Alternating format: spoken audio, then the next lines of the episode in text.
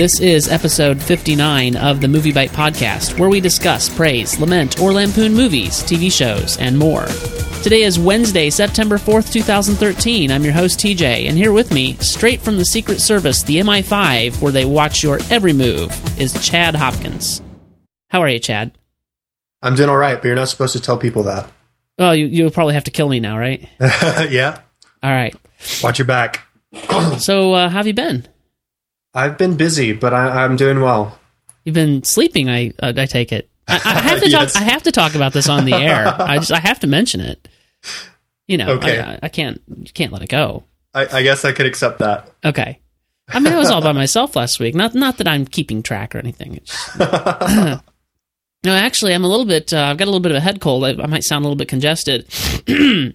I must be the sickest person I know. It doesn't seem like that long ago since I had a head cold, and I've got one again. And I've been taking vitamin C, and taking emergency, and trying to keep from getting it.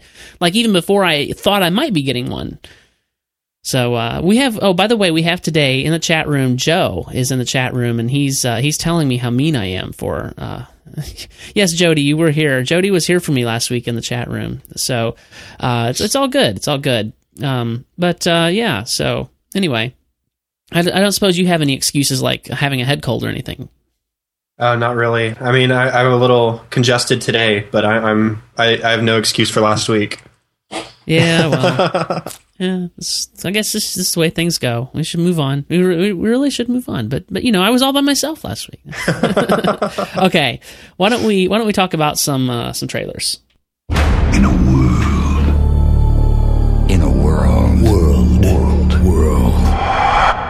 In a world. All right, so this week we have a trailer from 47 Ronin, a Japanese trailer. We have a Riddick featurette. We have a Thor: The Dark World extended TV spot, and an interview with Agents of S.H.I.E.L.D. cast, and we have a couple of trailers from Rush, and these aren't new. These just I haven't talked about them before. I haven't posted about them before. And we have the Keanu Reeves trailer edition, Man of Tai Chi, and 47 Ronin. So let's dive in here with the 47 Ronin Japanese trailer. And here's a little bit of that. When a crime goes unpunished, the world is unbalanced. The heavens look down on us in shame. Now, the time has come. So that's the 47 Ronin trailer. It's going to come out on Christmas Day this year. What do you think of this film? You think it's going to be any good? I don't know. I have no interest for it. It's just I can't get into the trailers, man. I don't know. Well, here's the thing. I mean, it's Keanu Reeves, and that's not necessarily a good thing, but it's not necessarily a bad thing. Like I love The Matrix. You all know. I mean, I love The Matrix like wholeheartedly, but it's not because Keanu Reeves is anything special. In fact, I think that he just happened to be just right for that role. I'm not sure if I've even seen him in anything since The Matrix, other than I saw a part of some classic Shakespeare thing that he was in. I'm trying to remember the name of it. My wife is a huge fan of it, and I thought, well, he's pretty stupid. I mean, he wasn't any good at all. And I can't imagine him being good at Shakespeare. Yeah, I mean, he was just the same character that he played in The Matrix. And frankly, I really have no idea what this film 47 Ronin is actually about yet. They haven't really. I mean, I get the idea that there's some magic or something going on, and some like what are these things? Are they demons? Are they witches or something? They can kind of turn into this shadowy substance and whip around Keanu Reeves, and he's supposed to be this outcast samurai. And I don't know. I don't know what's going on here. Yeah, me neither. It's confusing, and there's lots of fighting, and Keanu Reeves straight face, and yeah, of course. It's not for me, I don't think. Yeah, and since I meant to combine these in our show outline, and I didn't, so we can talk too about the one I posted today, the Keanu Reeves trailer edition, which is Man of Tai Chi and another 47 Ronin international trailer. And it's not in English, and it's not subtitled, but you can kind of get the gist of what's going on with that trailer. But here's the Man of Tai Chi thing. Here's a little bit of that. Oh yeah, we've got to wait for the this film. This has been approved for appropriate audiences. Blah blah blah. Here we go. 作为本门的威仪传人，你还需要精致冥想，慢慢的去体会。So it's all in Mandarin here. There, this one is subtitled. This is the one for Man of Tai Chi. Yes. I don't know. Like, this looks just as strange. And apparently this is Reeves' directorial debut. Oh, good. Yeah. So anyway, so that's, you know, Keanu Reeves. I'm not even sure if he's been in any films lately. Have you seen anything that he's been in lately? I have not. Joe mentioned something about mail or something. I don't know. In the chat room. That romance about a mailbox that he was in. I need a name, Joe. I need a name, man. All right, I'm looking up on IMDb. My internet is being a little bit slow today. I noticed it when I was trying to dial you up on Skype. Here we go. So he was in something in 2010, Henry's Crime. He was in 2009. He's in The Private Lives of Pippa Lee. In 2008, he was in The Day the Earth Stood Still. In 2006, he was in The Lake House. So there you go. Yeah, that, I mean, he hasn't been in like a whole ton of films by any stretch of the imagination. So I'm not sure that a directorial debut from him is what I would have wanted, but we'll see. I'm not expecting great things from either of these films myself. If you have anything to contradict that, speak now. Oh, no contradictions here. Okay. So let's talk a little bit about Riddick. And this is a featurette, but it features some footage we haven't seen yet from the upcoming film. This is an advertisement, so I'll mute that while it plays, and I'll talk about the film.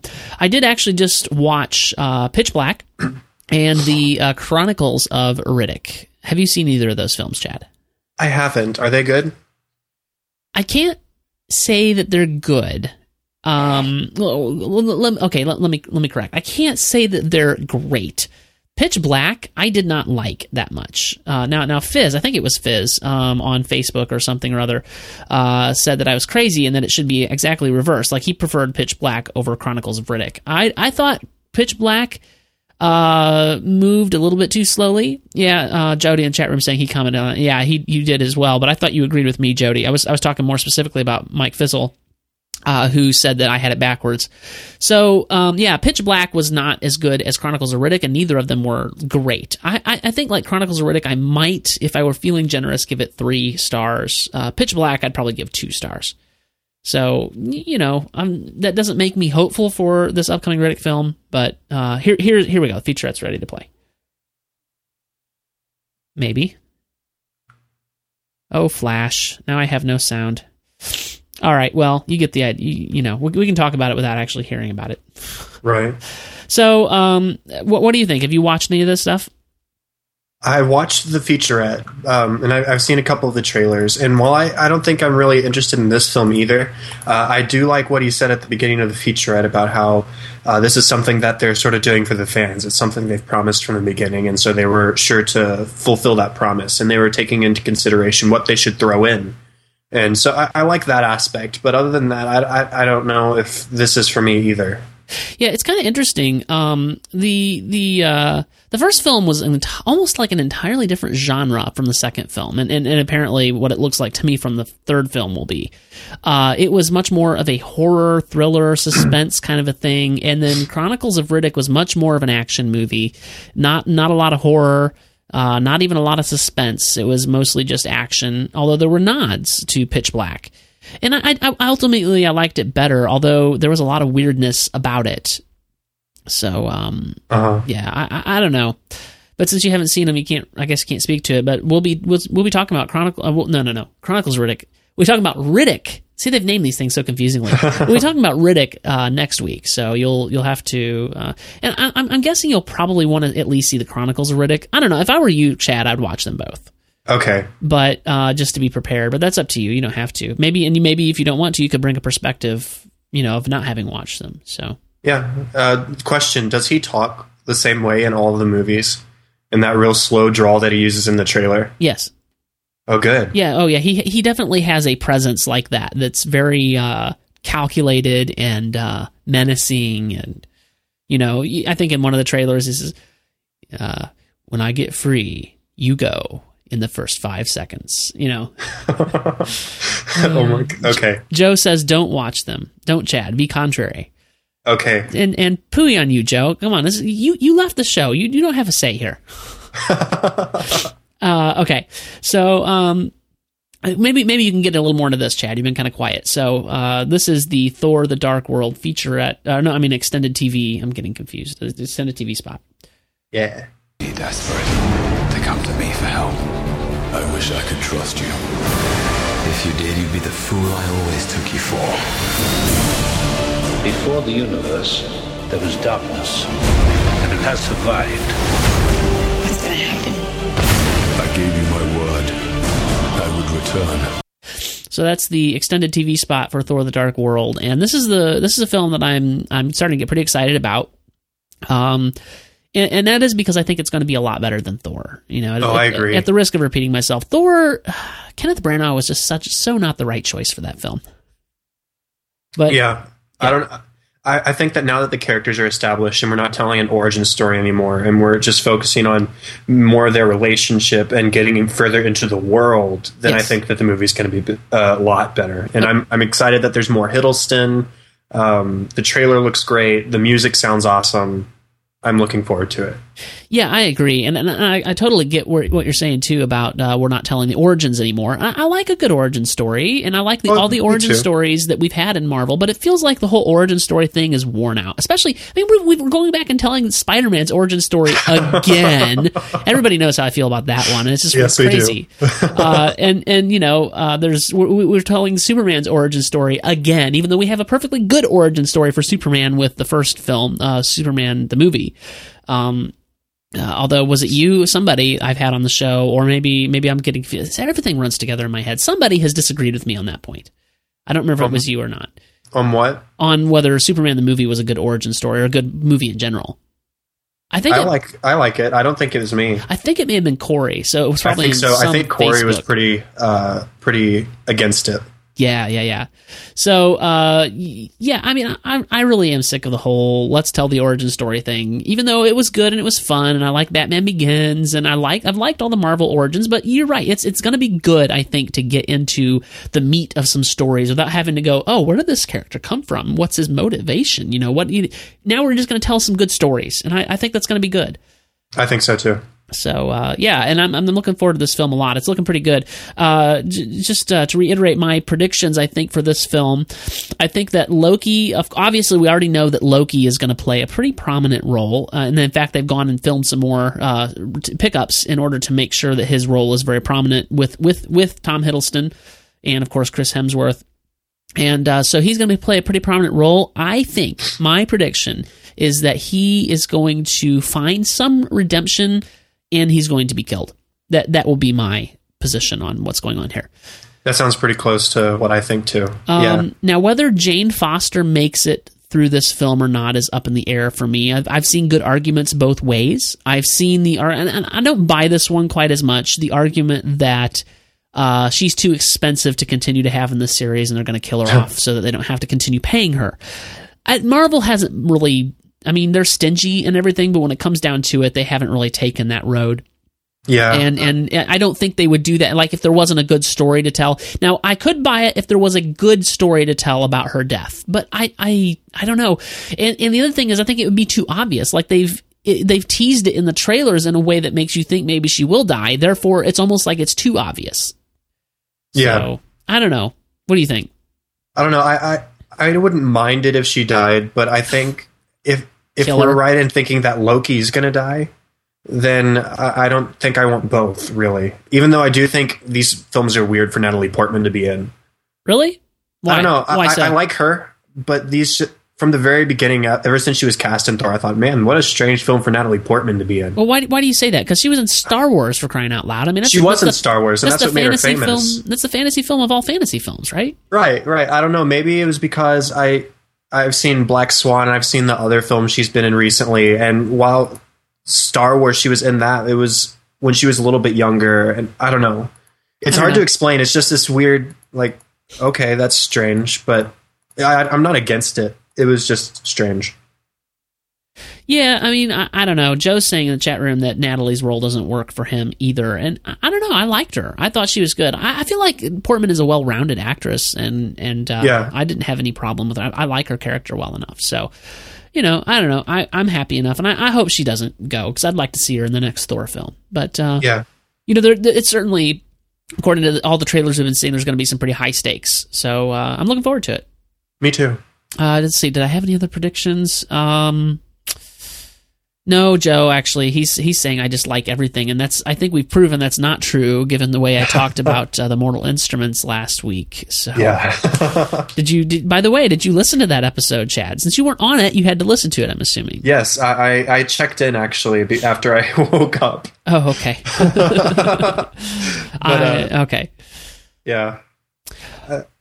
All right, so the interview with Agents of S.H.I.E.L.D. cast members. I thought this was pretty good. I enjoyed watching this, so here's just a taste. Thanks so much for being here today. Obviously, we are not on your set because it is very top secret over there. No, you're not allowed on our set. I know. I'm not. I We're only rarely allowed on our set. I saw the pilot, and I felt very excited, but then they wiped my brain clean afterwards. You saw the pilot? I did.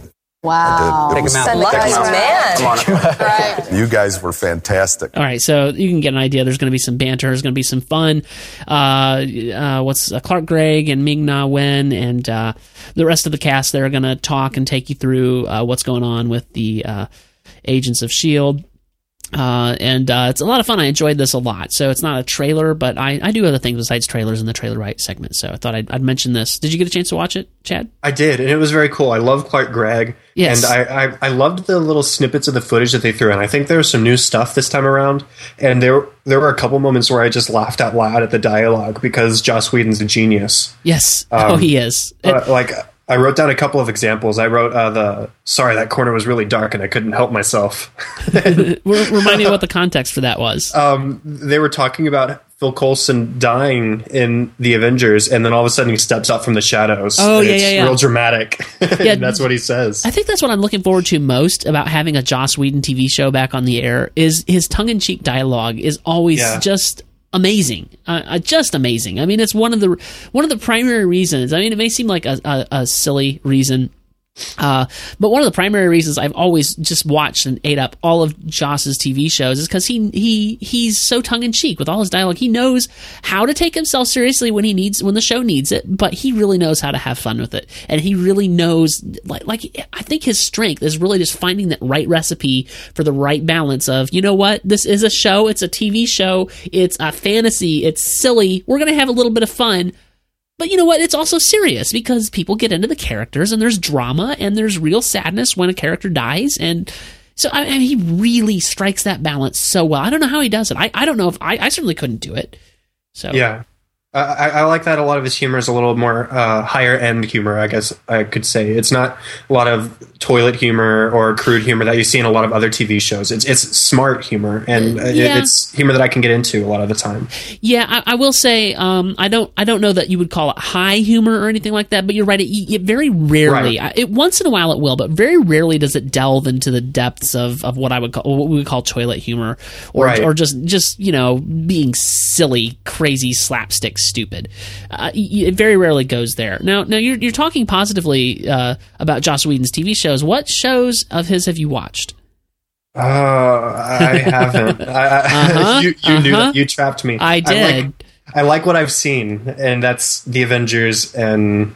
well, I guess that's it. But. Okay, yeah. Well, I mean, there is certainly a good feel for what you can expect from Joss Whedon in The Avengers, for sure.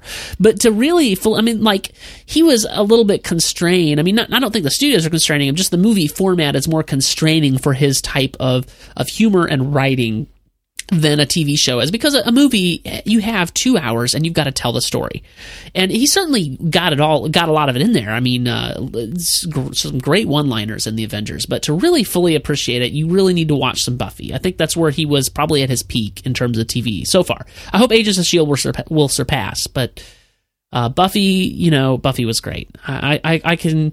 From a TV making perspective, from a writing perspective, from a lot of perspectives, there are a few perspectives about Buffy that you know kind of bother me, but for the most part, I really enjoy Buffy, and I think that's when he was at his peak. So, anyway, let's see what else we have on this list here.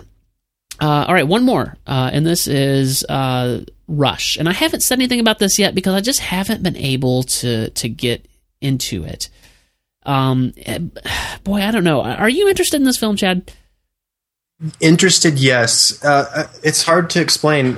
From the very beginning, the first time I saw the trailer, I thought, wait, this is a Ron Howard film? It seems like a strange subject for him, and race cars, and it's weird, but I'm interested. And he has a history of making great films, and we get Chris Hemsworth in a dramatic role, which I think could be really good. Yes, and, for sure. We get a dramatic Hans Zimmer score.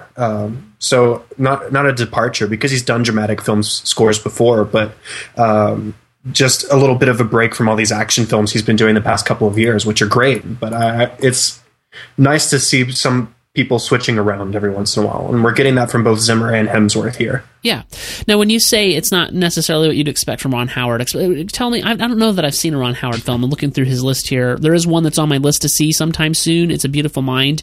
Other than that, I don't know that I know much about his film. So tell us a little bit about Ron Howard.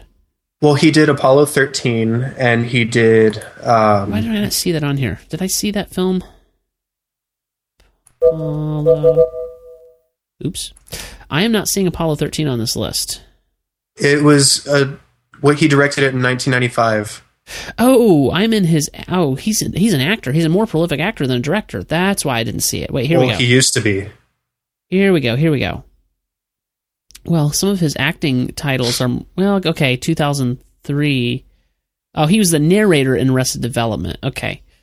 He's been in a few things. Not a lot. Okay, so director. Here we go. Angels and Demons. Wasn't that the Da Vinci Code follow-up? Yes, he directed the Da Vinci Code as well. Yes, Joe says I'm an uncultured person. So A Beautiful Mind is certainly on my list. Okay, there's Apollo 13. I'm trying to remember if I saw that. No, I think the one I saw was about Mars, and it wasn't anything to do with this. I get confused about the space-named movies. All right, so yeah... yeah, well, I mean, I don't know. I'm having a hard time getting interested in Rush. The only two names I know here are Chris Hemsworth and Olivia Wilde. Natalie Dormer, don't know who that is. I don't know. I mean, just like it doesn't look that interesting to me. I don't know. So, Joe. I mean, race cars aren't my topic or my interests either, but I think that the film looks good. I think maybe that's what my problem is and my dad was really into like watching racing on TV when I was growing up. And so like, I really hated it when he would do that. And I wanted to go somewhere else and not, and it was like, I had other things I'd rather be watching on that TV. Thank you very much. So. We're from the South, TJ. We're supposed to like racing and NASCAR and stuff. You're from the South. I'm not. I'm from Peoria, Illinois. Right. It's South-ish. No, it's not. No, it's really not. I'm in the South now. Maybe that's what you mean. Well, okay, I'm supposed to, but I don't. But the movie looks good to me. Yeah. Well, yeah. I don't know. We'll see. I'm willing to give it a chance. And here's the thing. I've had a really bad track record lately about what films I want to watch based on their trailers and what films have been actually good, which at least I can recognize once I get into one, like, oh, no, I was really wrong about this. At least I'm not like sticking to my guns, right? So anyway... So let's move into our items of interest. We're moving away from the trailers now, and we have a kind of possibly a spoiler for The Avengers 2, if it turns out to be true. This is from Ain't It Cool News, and they say, it's strictly a rumor, take it as you will. If you couldn't help yourself from clicking this article, you still don't want the details spoiled. Here's your last chance to flee. There's a bunch of white space, and here's the spoiler, possibly spoiler. Says it's already been made clear that Ultron will be a product of Tony Stark and not Hank Pym, the Avengers of Ultron. Now it looks like Ultron might just be Tony Stark's robotic manservant, Jarvis. And so that I mean, if that's true, that's a little bit. I don't know. I could see Joss Whedon going there, but it'll irritate me a little if that's where he's going because I like Jarvis, even though he's like not even a sentient entity. If it is Jarvis, that'll be upsetting. Yeah, I really hope it's not. And I have written in my notes, we've already given so many problems and thrown so much weight on Tony Stark's shoulders. And while Downey Jr., I guess you could say, is the quote-unquote star of the Avengers, I think we should throw some problems and some struggles onto another character and sort of make them a little bit more of the focus. And making Jarvis Ultron doesn't exactly do that. Yeah, well, I mean, and to follow up on that, here's a rumor that almost, to me, contradicts that rumor. And that, let's see, actually, this isn't a rumor. This is fact. James Spader has been cast as Ultron. This is according to Marvel.com. James Spader will face off against Earth's mightiest heroes as the villain in Marvel's Avengers Age of Ultron, the sequel to 2012's record-breaking Marvel's The Avengers. The Emmy Award-winning actor will play Ultron in The Avengers, much-anticipated return to the big screen from writer-director Joss Whedon. The film comes to theaters on May 1st, 2015, blah, blah, blah. And yeah, I completely agree with your point in terms of kind of putting the focus on Tony Stark. And I'm ready to move on from that a little bit. And faced with this also, the whole James Spader thing, I think it unlikely. But, you know, it's worth talking about. Because, I mean, it does seem like something Joss might do. Well, I mean, I don't know. Paul Bettany is the voice of Jarvis or normal Jarvis. And so I agree, casting James Spader, while it is possible to change the voice, especially if he's going from good to quote-unquote evil, I think James Spader... sort of nixes that idea.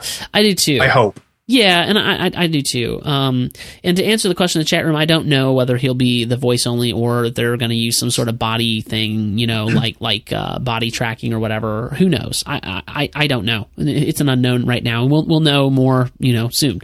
But you know, James Spader, I've actually only seen him in one film. It was the original Stargate movie as Dr. Daniel Jackson. And he was in Lincoln. Oh, I'm sorry. I forgot about Lincoln. I keep forgetting that was James Spader. Yeah. So, yeah, he was in Lincoln, and I watched him in Lincoln. And you know, he was fine, and Whedon has a way of bringing out the best in actors, so it'll be interesting. But, yeah, I think it unlikely, given this casting news, that he would actually be Jarvis. But, you know, who knows? So, moving on, we have a little bit of news here from Pixar that makes me a little worried again for Pixar, and that is that Bob Peterson has been removed as the director from The Good Dinosaur. This is according to the LA Times. Pixar Animation has removed the director of its 2014 film The Good Dinosaur and not named a replacement, marking the fourth time in 8 movies that the Emeryville studio has made a director change midstream. Somebody pointed out to me on Facebook, I think it was, that they had a director change for Toy Story 3, and Toy Story 3 was probably the best Toy Story they've ever made. So, I mean, it's certainly possible, but there's a lot of indications that The Good Dinosaur is a troubled production, and that's not good news to me, coming off the heels of two pretty not-so-good productions for Pixar and one decent installment. But yet there's still a little bit of worry about the company faltering. Yeah, it's a little worrying to me that they've had to change directors midstream here on The Good Dinosaur. I'm not really too worried. They pointed out, there have been a couple of times in the past where Pixar has changed directors, and I think it's, Toy Story 2? There was somebody who pointed it out on the actual article, which I'm just loading. Toy Story 2 and Ratatouille. And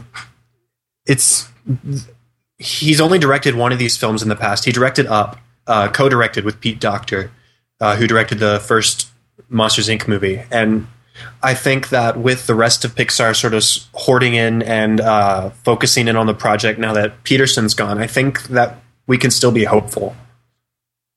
Yeah, I mean, I'm not going to write it off or anything. Right. But it's just a little concerning to me, that's all. Yeah, it is what it is. And, you know, I think maybe it's just made all the more kind of worrisome given the fact that we've already been a little bit worried about what's happening at Pixar. So, I don't know. We'll see. But that's the Pixar news. And, you know, it seemed like I saw a list of upcoming films from Pixar, and I didn't think any of them looked all that interesting. Like, I'm not all that interested in The Good Dinosaur. Let's see what Pixar has on their website here. They still have Monsters University as an upcoming film. The Good Dinosaur is supposed to release on May 30th, 2014. You've got Inside Out. Pixar takes audiences on incredible journeys into extraordinary worlds, from the darkest depths of the ocean to the top of the Tepuy Mountains in South America. I probably butchered that name. That's directed by Pete Docter. The untitled Pixar movie about Dia de los Muertos. I have no idea what that is. Dia de los Muertos. What is that?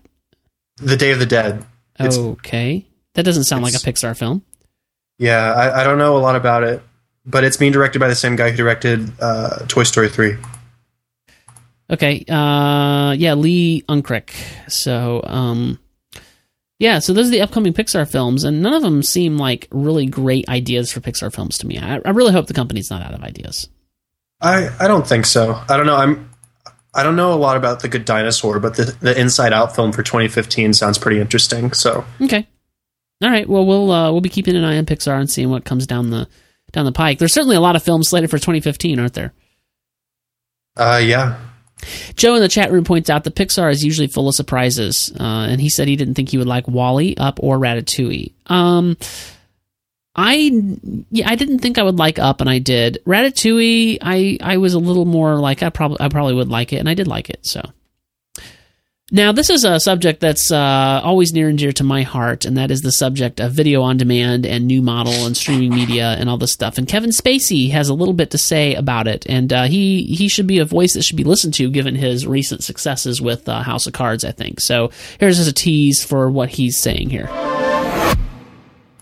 Okay, come on. The relief for all of you is that I am not someone with an important job in broadcasting using this speech to audition for an even more important job in broadcasting. House of Cards, creatively, actually follows the model more often employed here in Great Britain. The television industry here has never really embraced the pilot season looked to by the networks in the United States as a worthwhile effort. And now look, of course, we went out to all the major networks with House of Cards, and every single one was interested in the idea, but every single one wanted us to do a pilot first. So I definitely recommend listening to this. I'm not going to take up your time here with it, but I definitely recommend giving this. It's a 5-minute video, and I recommend you give it a listen. He's got a lot of good stuff to say, and it's stuff that I've been saying for a while. And here's just a quote from something he said later in this video. And he said, "We have learned the lesson the music industry did not. That is, give people what they want." And that's key to me. That's key to this new streaming model that Netflix, this road that Netflix is traveling down. So, and certainly House of Cards, while I can quibble a little bit with the way they released all the episodes all at once, that's neither here nor there in the grand scheme of things. What I'm excited for is this idea that I don't have to have myself planted in front of a TV set at a specific time to catch the newest episode and, make sure I'm subscribed to cable to get the latest Game of Thrones episode. It's none of that. It is, you pay this subscription fee and you get your TV, on demand when you're ready to watch it so that it's available. I mean, just give the customer what they want. Serve the customer. Yeah. So that sounds fantastic to me. I mean, with my schedule, I'm busy a lot of the time, and I also have, for the first time in my life, a set of shows that I want to keep up with this fall. 3 or 4 or maybe even 5 of them. I'm not even sure. Yeah. And having to think about time to sit down and I don't know, trying to make those TV episodes available to me in a timely manner at a time I'm not busy is just kind of stressful. And so being able to maybe upload it by a certain date and then let me view it anytime I have the free time would just be too fantastic. Yeah, absolutely. And, I've never been the type of person, I don't have technically I actually have a few channels with my cable internet subscription, but I don't even have them hooked up because I don't watch TV in that manner. I have a lot of shows that I've either purchased through iTunes or I've ripped the DVDs into my iTunes library, or I have them, through iTunes in the cloud, or I watch them through Netflix or Hulu. And so that's all available to me on demand. And probably tonight, once I've gotten this show edited and uploaded and ready to go for tomorrow, I'll probably sit down and watch an episode of I'm currently watching Stargate Atlantis, which I've watched before, but I love the show so much that I'm watching it again. And I don't have to sit down and say, okay, what's on right now? Or, that used to be the way you'd have to do it. Sure, you could get TV episodes on VHS, but who actually did that? And, you know, as we've moved into this era of DVD, you know, yes, people have libraries of TV shows on DVD, but who actually had a lot of DVD? Now you can sit down and you've got the world of Netflix at your fingertips. And what I want, like, I'm still frustrated though, because there's shows, you know, I was really happy with House of Cards because they were available instantly, but there's shows that they delay them. A whole season. Sometimes I have to be a whole season behind on Burn Notice. Because Hulu, and this is the frustrating thing, like actually there's a rolling 5 episodes available on Hulu, but not on your Apple TV. So I'd have to hook up my computer to the TV or sit down at my desk. And it's just not the way I watch TV. I want it where I want it and when I want it. I'm on a rant here, if you hadn't noticed. So. That's fine. So I want my TV when I want it, where I want it, and how I want it, and I don't want them dictating to me in what context I can watch it in. And you would think that they would want to monetize this. And yes, you can watch it wherever you want because this is Hulu and we're serving you ads and that'll make us more money. But they don't do that. Tell us how you really feel. No, I will. So the point here is that Kevin Spacey had a lot of good stuff to say about this, and I think we're a long way from seeing this vision realized, but the House of Cards model proves that we can get there, and it's a really good start. And House of Cards was actually really decent. It's very dark. I don't recommend it for children by any stretch of the imagination, but it was a really good show, and I'm looking forward to season 2. Had you watched any House of Cards? I haven't. It's been recommended to me, and I'll add it to my list. I would, and I would also recommend, like, for the first couple episodes, I wasn't sure. You know, it's like, but by the I think by the third or fourth episode, you're really like, yeah, this show is really, really good. So, yeah, I would highly recommend it for sure. Are you ready for this rumor? I am. There is a rumor that Benedict Cumberbatch has been cast in Star Wars 7, that he's probably playing a villain, and then his reps have denied everything. Of course. I mean, of course you would expect that. Whether or not it's true, you would expect them to deny it. Now, it's so hard to tell on stuff like this. The website that reported that Benedict Cumberbatch has been cast in Star Wars is reliable. Like, they don't normally post stuff they're not really ultra sure about. That's what I've been given to understand. I believe it was Film Chronicles. It says here they focus almost exclusively on interviews, and well-sourced content rather than speculation or rumors. Cumberbatch has been cast in the upcoming Star Wars Episode 7. And, you know, like, for me, I mean, so what they're saying is, you know, on MovieByte, I'll post anything that I find interesting, whether it's rumor or not. If I think it's fun or interesting or a tidbit or something that I want to talk about, I'll post it. I don't really care. You know, like, I could care less whether the Benedict... Okay, that's the wrong way to say it. I do care whether the Benedict Cumberbatch rumor is true or not. But as far as whether I talk about it or not, I don't care. Now, I'll probably say, hey, take this with a grain of salt. And I believe I did. But, yeah, so the real question here, though, is... If he is going to be in the film, who would he play? And I think the answer is fairly obvious. And according to this article, he's probably playing a villain on WeGotThisCovered.com. They think that he's going to be playing a villain. I tend to agree. Like, if he has been cast, I believe he would be playing a villain. Yeah, I like to play with the notion that he could be a good guy, but I think his voice just necessitates villainy. Now, shall we begin? Yeah, exactly. I can't do his voice. It doesn't work. I have to go on record. A few weeks ago, I posted on MovieByte rumors about Ryan Gosling and Zac Efron joining the cast of Star Wars, and I was completely against it for the idea, not because I don't particularly care for those actors necessarily, but because I want unknowns primarily in these Star Wars films. But as soon as I heard this, I was very okay with it, because Cumberbatch has been excellent in everything I've seen him in, and I would love to see him join Star Wars. What do you think about the idea that he could be Admiral Thrawn, or are you familiar with the extended Star Wars universe? I'm not. Okay. Are you familiar at all with Admiral Thrawn? I'm not. Okay. I barely am. I've not actually read any. I've only read one of the books. My wife is really into that, and so I know who Admiral Thrawn is because she talks about him from time to time. So, I mean, if they're going to go at all with this expanded universe thing or with anything from it, which I don't know. I don't know if JJ would go there, but if he does, it's a good bet that if Admiral Thrawn is going to be in this, that perhaps Cumberbatch would be Thrawn. So I could see that. I think it would be interesting. You know, But then, of course, here we are, as previously reported, nope, that's the wrong article. Angie Hannan /film, Cumberbatch's people told the New York Daily Times in no uncertain terms that the Brit star would not appear in episode 7. There is no truth to the rumor Benedict has been cast in Star Wars. I think the rumors are circling because JJ and Benedict have recently had a wonderful time working on Star Trek. Well, here's the thing. Although it wasn't a denial of Benedict Cumberbatch being in Star Trek, there was, I mean, we were lied to about who he was playing in Star Trek. I mean, right. not only were we just deceived, not, you know, through deception and other means, we were directly lied to. They said, in no uncertain terms, Benedict Cumberbatch is not playing Khan. It's John Harrison. Well, no, they've tried to say, well, we weren't lying. He was playing John Harrison. Well, yeah, but he was Khan. I mean, it was a lie, and it's fine. I mean, it's all part of the game. You know, they're trying to keep the secret. But I wouldn't discount this, even though his reps say no. Yeah. So, and I'd be okay with that. Yeah, and it's a thing. Like, I see where you're coming from. I haven't taken this position. You were the one that took the position. So yes, but I see where you're coming from. But ultimately, Benedict Cumberbatch is so good that I'm going to watch it if he's in it. So, oh, for sure. You know. So anyway, that's the news on the Star Wars front and the Benedict Cumberbatch front. Now we do have some other news here, and again, this is a denial. Doesn't mean it's not true, because there has been pretty strong.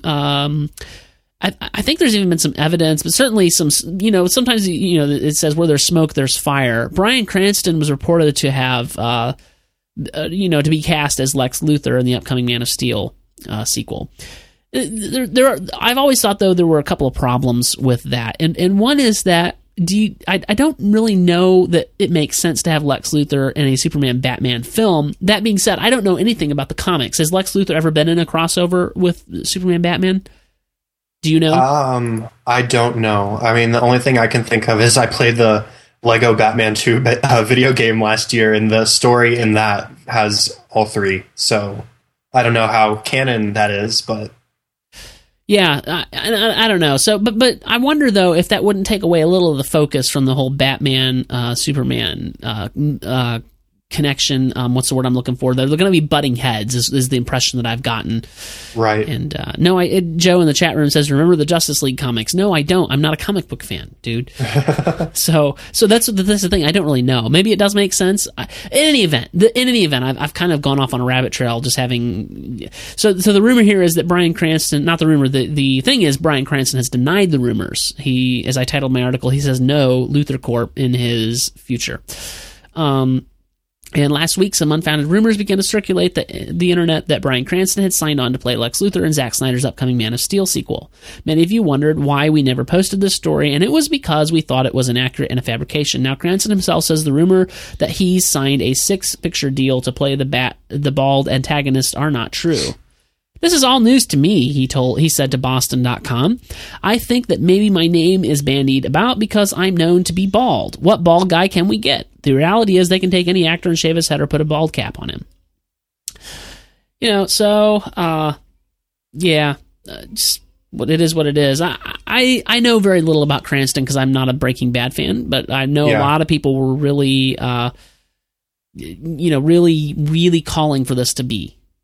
Yeah, when I first heard the rumor, I was very for it, very, very excited, I guess you could say, with the idea of Cranston being Lex Luthor. But then I read an article on Collider.com, and I'm pasting it into the chat room, where the author said to stop asking for Cranston to play Lex Luthor. And it was less of a rumor and more of a fan casting. Like, oh man, wouldn't Bryan Cranston be great as Lex Luthor? And the problem is, Walter White in Breaking Bad and Lex Luthor would end up being all too similar a character. And for that reason alone, I think we can sort of debunk this. And the fact that Bryan Cranston himself has said, no, I'm not going to be in it. And I'd be okay with that. I'm kind of glad. Yeah, I mean, it's maybe too on the nose or too obvious. And, you know, fans are notoriously not good at casting, you know, calling for the casting of their favorite films, you know. And so I'd be okay with them not being involved in the casting of these films. Yeah. All right. Well, that's all the news I've got. We should talk about Closed Circuit, shouldn't we? I suppose we should. All right. So Closed Circuit.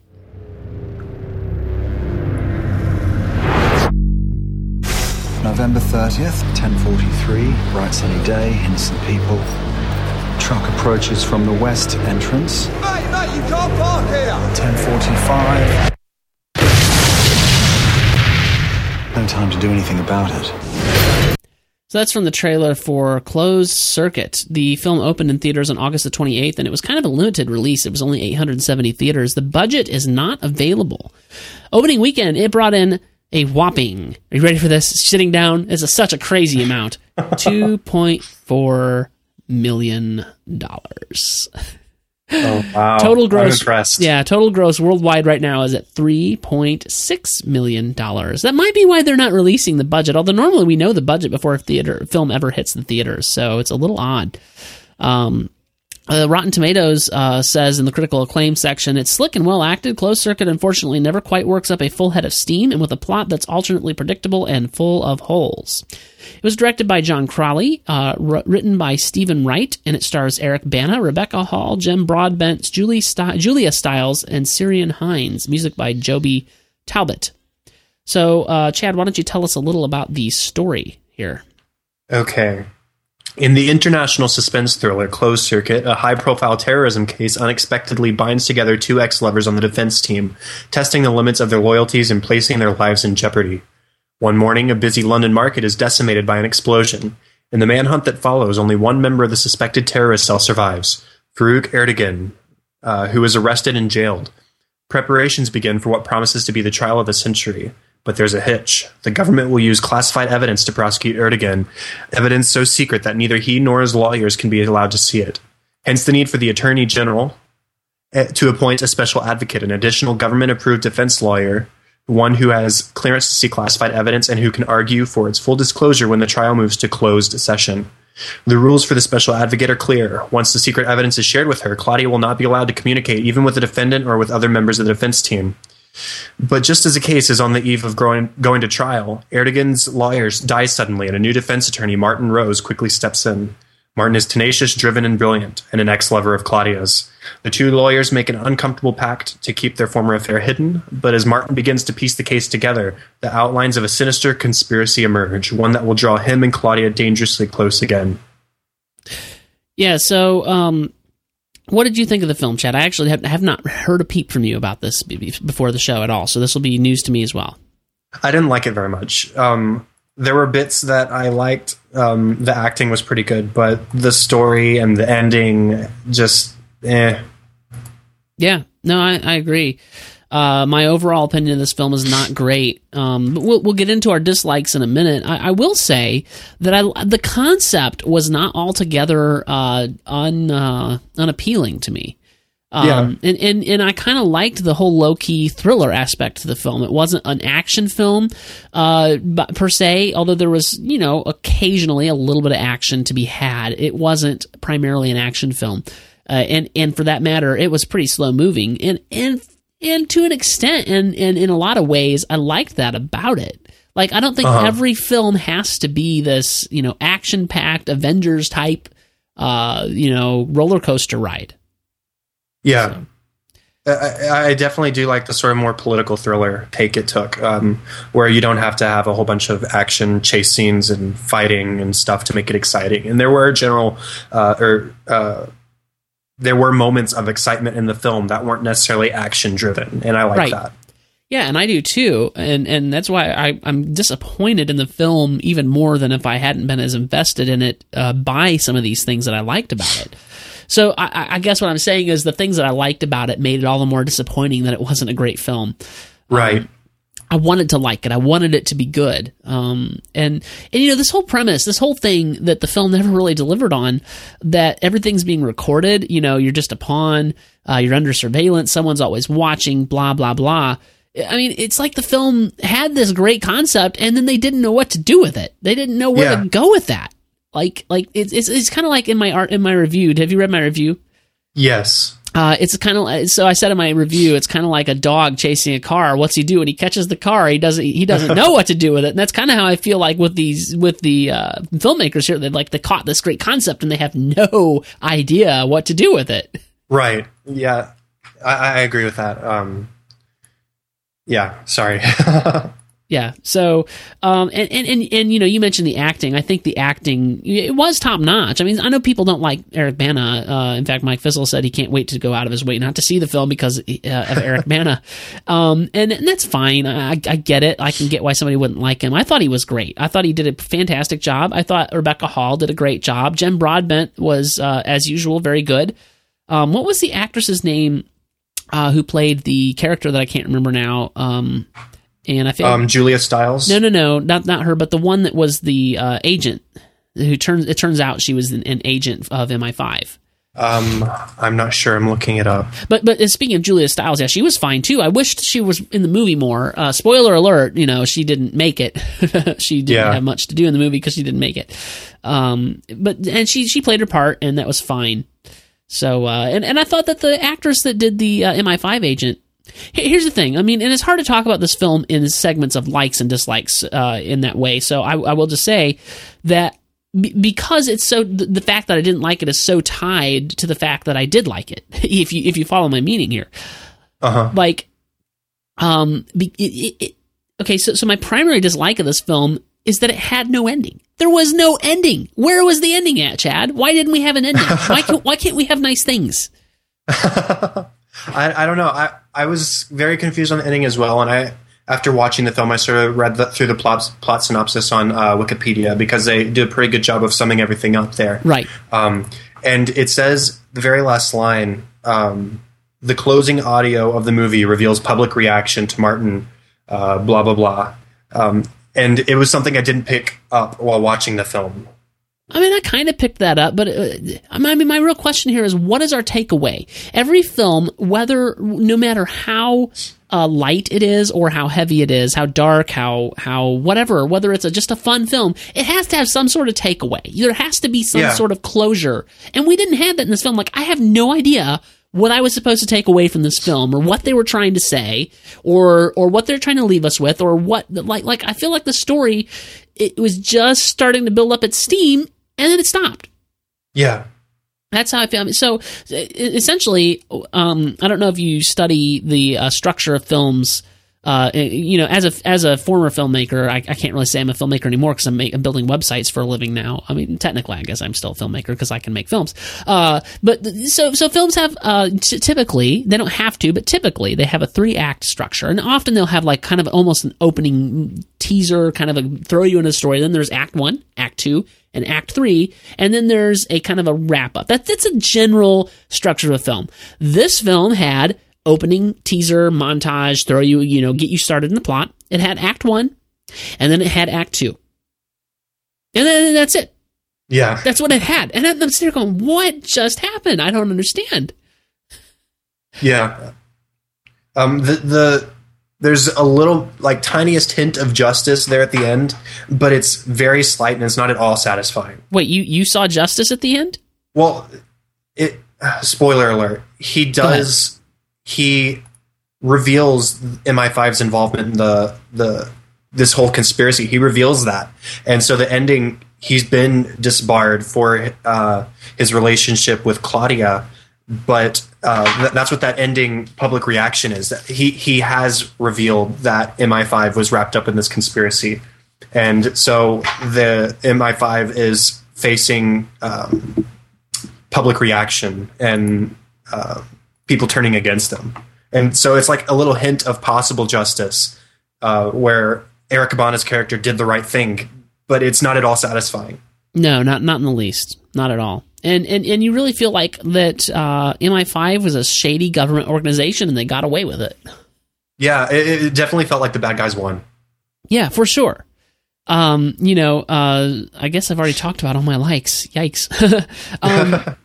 So another cardinal, I think, sin that this film did is They separated, because of the very nature of the plot, the main characters, the ones that had the chemistry, the ones you were supposed to like, the ones you wanted to see make it, the ones that were together, were separated for half of the film because the plot necessitated that they, you know, because one was the defense attorney for the secret stuff, and she was trying to convince the court that this needed to be out in the public, and a public trial needed to be available. And therefore, she couldn't have anything to do or see or talk to the defense attorney, the public defense attorney. And that's just like, yeah, I understand what you're trying to do there, but it's really bad writing and it doesn't work. Yeah, I didn't like the relationship between the characters very much because it did sort of cripple the plot a little bit. Yeah, it completely crippled the plot. So, yeah, that was a big thing for me. Syrian Hines was a completely unnecessary... His character was completely unnecessary to the film, Devlin. And it was very predictable. You know, his what little involvement he had in the plot was completely and totally predictable. Yeah, and for that matter, I thought she did an okay job, but I didn't like Julia Stiles' character just because she served one quick purpose and then she was gone. Yeah, I suppose that's also... I guess what I'm trying to say is that the writing was very weak. Yeah, there were I don't know, the balance of characters wasn't very good. Yeah. Yeah, it feels like, I don't know what happened politically with this film. I mean, I've heard that the writers have done good things before, or the writer, Stephen Wright. I've heard he's written good films before. I don't know what happened. I don't know what political things behind the scenes may have taken place, or maybe he was yanked off the project before he finished it, because that's really what it feels like. Like, it feels like they shot the first draft of the first half of the script, is what it feels like. Uh-huh. So, I don't know, what else have you got? Did you notice something weird with the bad language in the film? Okay. A lot of times when you see an R-rated film, you get bad language. It's just part of the package, unfortunately. Yeah. The only bad word they used in this film was the F word, like exclusively. There was no other like intermixing of other bad words. It was just they'd throw the F word in every once in a while, and it was very, very strange. I think that may be a British thing. Is it? I think it may be. I very rarely hear British folks curse, except to drop a few strange words that are unfamiliar to us, and maybe the F word. And I don't know a lot of British folks, and so maybe I'm completely mischaracterizing, you know, what happens here. But I think maybe that's it. I don't know. I'm speculating and guessing here. I don't know.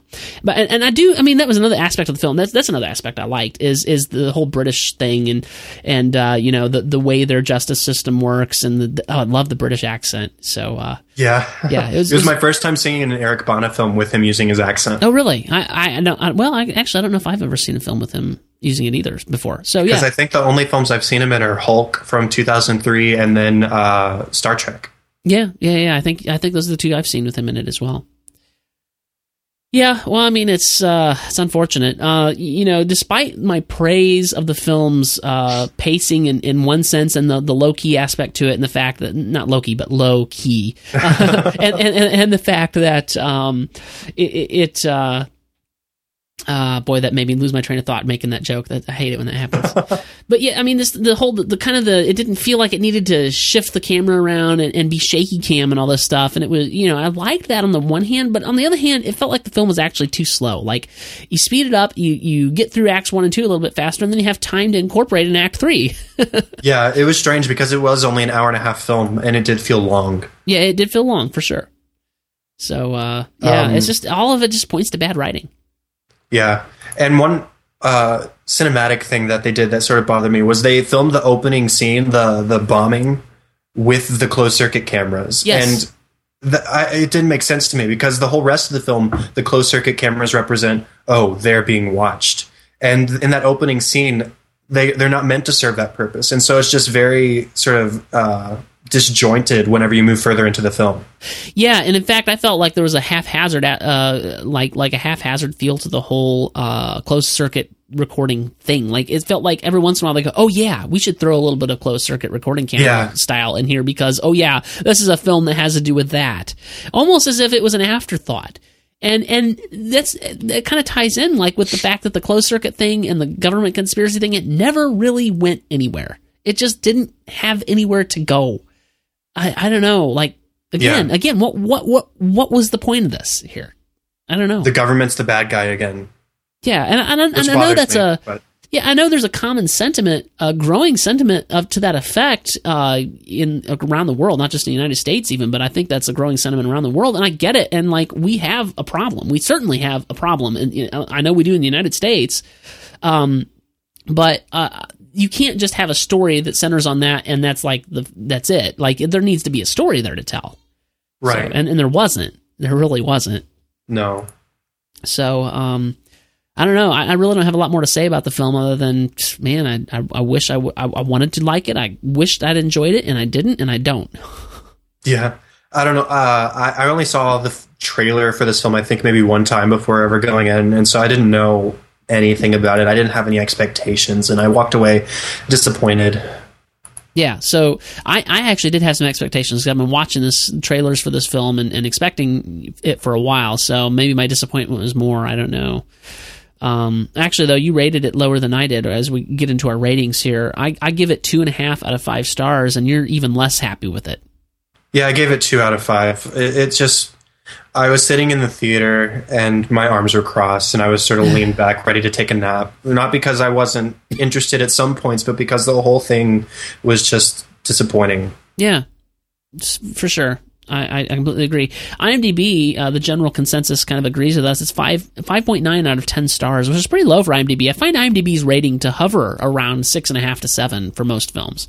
Uh-huh. Rotten Tomatoes, the critics are not that happy with it. Only 44% of critics like it, and only 46% of the audience, which is a little low for Rotten Tomatoes. Typically, the audience is more forgiving than the critics on Rotten Tomatoes, and they're not liking it either. That's pretty much neck and neck with the critics. So, yeah, I mean, it's disappointing. Yeah. And you know what? Here's my recommendation. Don't go see it in the theater. Don't waste your money. If you must watch it, wait for it on DVD or Blu-ray, or, you know, iTunes or whatever. I'm not planning on ever watching it again just because it was so disappointing. Wait for it to come to the movie channels. Yeah.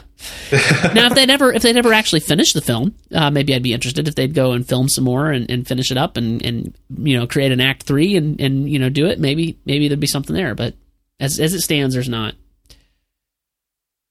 You know, I do have to tell this funny story, though, or this funny thing about watching the film. And these sorts of things don't typically influence influence my opinion of the film as a whole. But it really is irritating, whether you like a film or not, to be sitting in a movie theater with people who don't know how to watch a film. And yeah. I was sitting next to, I don't know, she must have been in her 40s, maybe early 50s. This woman who was with her friend who was a little younger than her, and I couldn't tell. I don't think her friend was saying this, but like every 5 or 10 minutes when something about the plot would take a turn or would happen, she'd go, oh no. Or you know, or she was constantly like, just not loud enough that I was like, be quiet. But it's just like, can you please let us watch in silence and keep your thoughts to yourself? Like, and I don't mind in a movie theater when there is a collective gasp, but it was only her.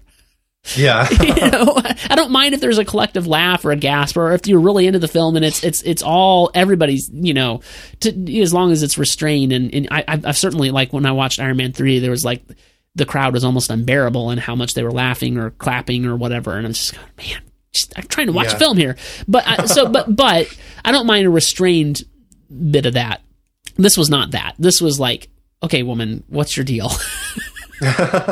Yeah, anyway. And when I went and saw it, there were maybe 5 other people in the theater, and they were all sitting together. So I was sitting midway up the section all by myself, sort of just, okay, guys, I'm here. I'm here to see a movie. Here's hoping it's okay. Yeah. All right. Well, that's unless you have anything to add, I think we'll wrap that up. I am finished. All right. Well, next week we're going to be talking about Riddick. I'm going to see it this weekend, and. You're going to see it this weekend, I assume, or maybe next week. I may see if you're interested in writing the review. I've just it was all I wrote that review this morning hurriedly, and I sent it over to Joe, who happened to be available to proofread. He still proofreads some of my reviews for me, even though he's not as much involved in the day-to-day on MovieByte as he used to be. And well, he sent back some things I was just embarrassed about. Like, I woke up this morning and. I meant to type it last night, but I forgot that I was going to a birthday party for my sister last night, and so I'm like, I get up at 6 this morning, like I've got to get this thing out. No, it was 7 because I had gotten home late and was really tired, and so I got up at 7 and I'm like cranking this review out, you know, because I mean I know generally what I wanted to say about it, and so I'm cranking this review out, and then I zip it over to Joe. I said, could you proof this for me? I want to post it on the site before the show. And so he sent back some things that were pretty embarrassing. He's like, I can't believe I didn't catch that. I've called myself a writer, you know. But anyway. So we all have our moments. So anyway, I may see if you're interested in doing the Riddick review. So. Okay. I can do that. All right. Well, we'll see. It's been a while since you've written anything on the site, so. Yeah. And hopefully I'll be cranking things out now that I'm more settled in. Yeah, it'd be good. It's boy, it's a challenge now with my new job to try to keep up with the site. But I mean, I really love doing MovieByte, and I'm dedicated to keeping up with it. Speaking of which, I actually over Labor Day I had a chance to draw up some redesign mock-ups for the site, and Joe is actually going to be involved a little bit in that too because he has a keen interest in helping me redesign the site. We're going to make it mobile friendly. Something I wanted to do, I just didn't have time to do when we rolled out the first version of the site. Doing a mobile version of the site is time intensive and consuming, and I didn't have as much experience with mobile web design as I do now. So we're doing a completely responsive design of the site. Cannot specify a time when that might come out, but it will be coming out, I hope, sometime this year. But I can't promise it. So cool. Yeah. Anywho, that's all we've got this week. Chad, folks are probably going to want to find out where they can keep up with you and stuff. Okay. I tweet at twitter.com/chadadada, CHADADADA. The hardest Twitter handle ever. And on facebook.com/chad.hopkins.